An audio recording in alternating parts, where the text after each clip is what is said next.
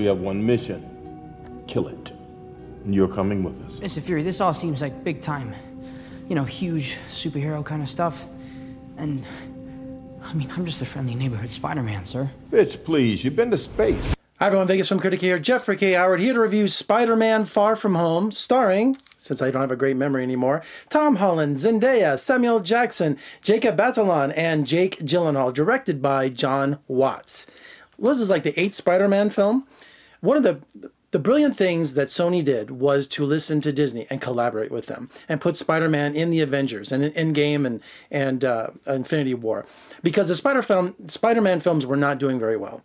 And uh, they just they were tired, and these standalone films, it's just you needed to bring them into the M C U while you had time. And this is the very first movie outside of the end of that ten-year series of the M C U. So it was really to see how, how they're going to do the storyline, and also uh, if audiences are going to respond to another Spider-Man film after, you know, that series had completed.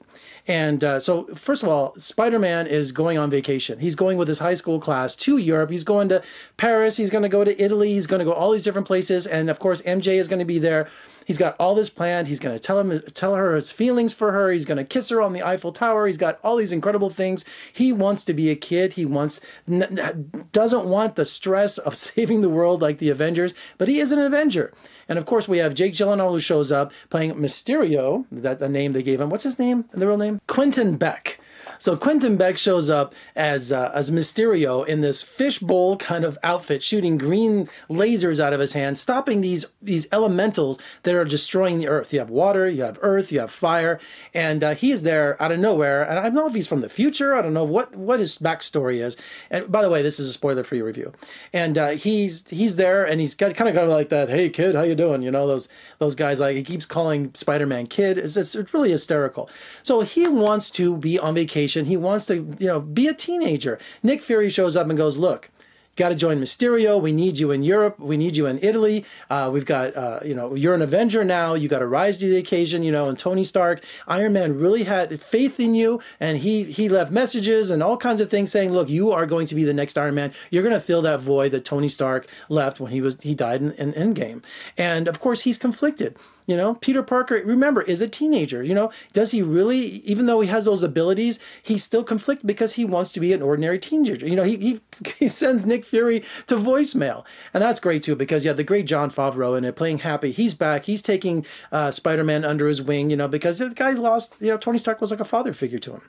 Jake Gyllenhaal can do no wrong, and he is such a brilliant actor, and there's major twists, of course, with his character, you know, and thank you so much to my buddy Raul, who got me this shirt at Hot Topic, and uh, I love this character, and I love how Jake Gyllenhaal plays it.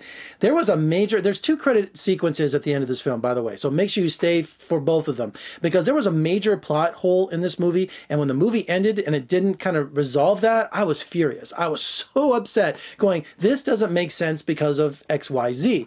The second uh, secret credit sequence at the end of the film explained everything. So it went from me loving this film, but with this major problem with it, to like, it is fantastic. It is so much fun.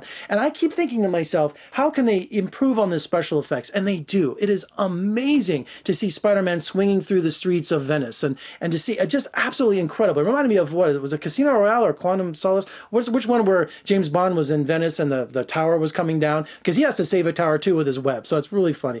Uh, Uh, and also Zendaya is great too, because she's figuring out, you know, just like Superman, you know, every time Superman shows up, Clark is missing. Every time Spider-Man shows up, uh, you know, Peter is missing. So she's trying to figure that out. And he's got a whole new outfit for Europe. He's got this cool kind of ninja looking suit, and they dub him, the media in, the, in Italy, they dub him the Night Monkey. So there's a great joke with that going on also. Uh, also, it's just, it's so much fun to see how this, it, it's a lot of fun for teenagers too. So it's that perspective. It's a coming of age film. It really is, you know, to see him going through all these growing pains, whether to be, you know, rise to his responsibility as an Avenger, or just like, you know what, I'm going to be a kid for a while. And director John Watts, keeping it fresh, uh, you know, right off of Homecoming, you know, that was brilliant too. And here he has these this final sequence where you have these drones that, that create illusions. And so Spider-Man is really fighting technology. He's fighting uh, he's fighting all these different things that we haven't seen before in one of these movies, in one of these superhero films. Because it's always, you know, aliens, or it's always something like that, you know, something kind of bigger than life. Well, this is something more of a simple kind of kind of a technology-based driven movie. And again, I'm not going to give any spoilers away. So I really love the angle from that. And I love Jake Gyllenhaal and his twists that happen in his character. You don't know what he's up to. Is he a good guy? Is he a bad guy? Is he somewhere in between? Does he want to be an Avenger? Is he from another world? You know, it's just, it keeps you guessing through the whole film, and Jake